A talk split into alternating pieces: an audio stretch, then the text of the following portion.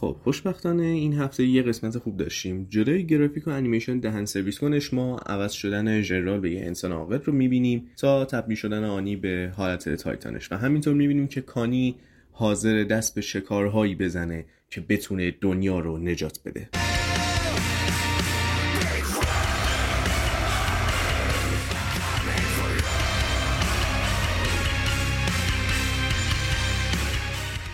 فلاک گیس ها خودشون رو به اسکله رسونده بودن. با توجه به اینکه احتمال داده بودن که مارلی هایی که دارن فرار می‌کنن زنده موندن ممکنه بیان اینجا برای کشتی هوایی. یا قایق هوایی. من نمی‌دونستم چجوری ترجمهش می‌کنم. به خاطر میگم هواپیما. فلاک اینو هم در نظر گرفته بود که ممکنه جان و بقیه خیانت کرده باشن. به خاطر همین خودش رو برای همچین اتفاقی آماده کرده بود. ما دوستامون که خیلی دوست دارم از الان Avengers صداشون کنم می‌بینیم که برای جنگ آماده میشن و هانجی general دارن نقشه می‌کشن. و هانجی اشاره می‌کنه که چرا هواپیما رو هنوز نابود نکردن و اون هم اینه که اگه دنیا نابود بشه کسی نیست که بتونه یه همچین تکنولوژی رو دوباره بسازه یا بتونه باش کار بکنه. هانجی جنرال به بخارهایی که تایتان های داخل دیوار یا هم کلاسا تایتان ها آزاد کرده بودن نگاه می‌کنن و متوجه میشن که اصلا زمان ندارن. در حدی که احتمال زیاد به سواحل مارلی رسیدن. گروه اونجرز که داشت خودش رو برای این ماموریت آماده می‌کرد آنی میاد میگه که باید تمام یگریسایی که اونجا رو بکشن. اما این کار چند تا مشکل داره. مشکل اول اینه که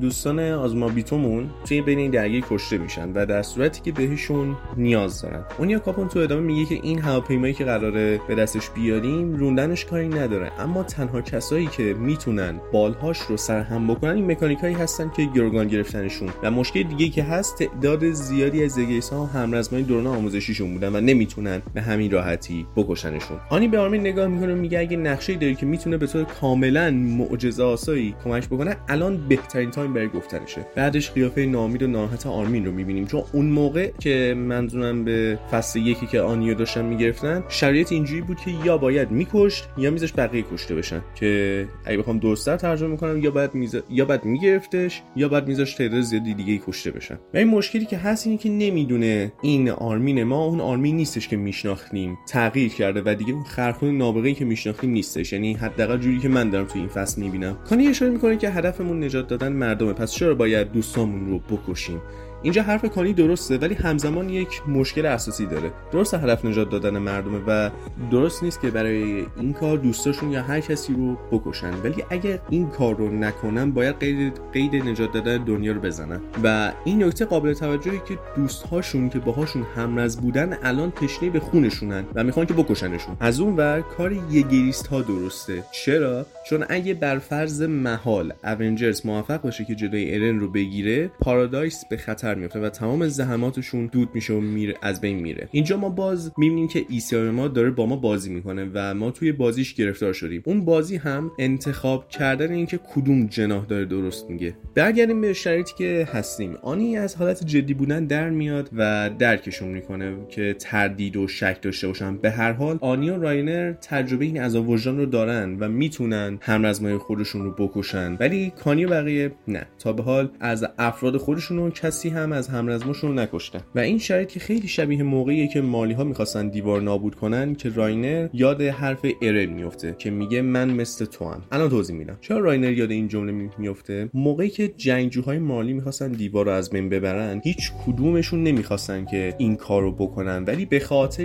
یک نفر و یه هدف مشخص مجبور شدن این کار رو انجام بدن. جنگجوها به خاطر راینر دیوار رو از بین بردن. الدیا هم به خاطر ارن به مارلی حمله کرد. اینجا هم به خاطر اینکه ارن می‌خواد دنیا رو نابود کنه مجبورن دوستاشون رو بکشن که به ارن برسن و جلوش رو بگیرن. راینر به بقیه میگه که نیازی نیست بجنگن و می‌تونن از عقب مراقب گبی و فالکو باشن که خود این حرکت هم ایراد داره. چون دارن کشته شدن دوستاشون رو می‌بینن و هیچ کاری نمی‌کنن. بی تفاوت از قضیه رد میشن که خیلی بهتر از اینکه بخوان دوستاشون رو بکشن. هانجی میاد و میگه که نمی‌تونه یه جا بشینه و هیچ کاری نکنه. همینجوش هم چهار نفر از دیگه ها رو کشته و اضافه می‌کنه که زمان زیادی ندارن و سریعتر باید عمل کنند چون سرعت حرکت رامبلینگ خیلی زیاده تر از اون چیزی که انتظار داشتن و تا به الان به مارلی رسیده. ژرا که تو عصبانی ترین حالت ممکن می‌تونست باشه و همه رو سر یلنا با شکوندن دستش به بدترین حالت ممکن خالی می‌کنه. یلنا قبول می‌کنه که مسیر حرکت ارن رو بگه. در ازاش ازشون می‌خواد که باهاشون بیاد و دنیای جدید رو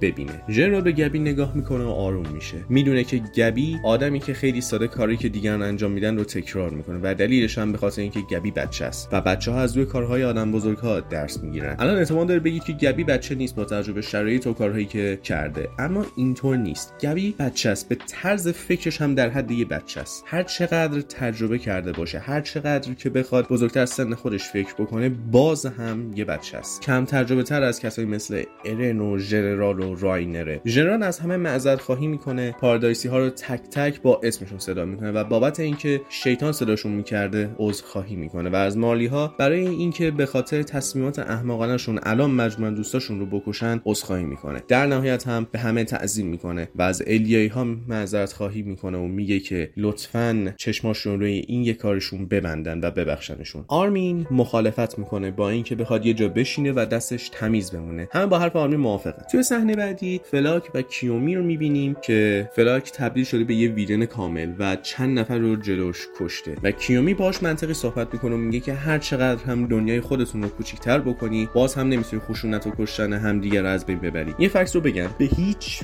وجه به هیچ وجه علل وجود با یه آدم دیوونه بی منطق از منطق صحبت نکنید فلاک از صحبت کیومی خوشش نیومد تفنگش رو روی پیشونی کیومی می‌ذاره. تو ادامه میگه که به تکنولوژی هیزورو نیاز ندارم و در صورتی که به زنده موندنشون کمک نکنه حاضر تک تکشون رو که توی این اتاق هستن رو بکشه که اشاره داره به همون مکانیک های مال هواپیما. قبل از اینکه همه چی بدتر بشه آرمین و کانی به فلاک میگن که cart titan ژان رو کشته و داره به سمت شمال حرکت می‌کنه و به هواپیما نیاز دارن که واضح بود داره دروغ میگه. می‌رسیم به یکی از مهمترین قسمت های این قسمت که میشه صحبت بین آرمین و کانی با داز و ساموئل. داز و ساموئل دو تا کاراکتری که از زمانی که تو اسکاوت اوس شدن با هم بودن و الان منم یادم نمیاد دقیقا که اینا کی بودن اینا ولی می‌دونم که با هم بودن هر همرز بودن. ما چند بار هم دیدیمشون. حالا فکر نکنم توی اسکاوت بوده شاید توی اون نگهبانی که روی دیوارها بودن اون موقع آموزشیش بود. مطمئن نیستم ولی می‌دونم که ما اینا رو دیدیم و می‌شناسیم. ساموئل داز به آرمین و کانی میگن که شماها مزنونید به همکاری با مارلی ها برای اینکه جلوی ارن رو بگیرید. آرمین کانی متقاعدشون می‌کنن که نه اینطور نیست و اون دو نفر باور می‌کنن و داز بم رو از کار میندازه. اینجا چهره های گناهکار آرمین و کانی رو داریم به خاطر دروغی که گفتن. و اینجا این نکته قابل توجهی که reaction چهره ها توی این قسمت خیلی بهتر و دقیق تر از قسمت قبل بوده. فلاک به صحبت های آرمین مشکوک میشه و تصمیم می‌گیره که مکانیک ها رو بکشه. و اینجا صدای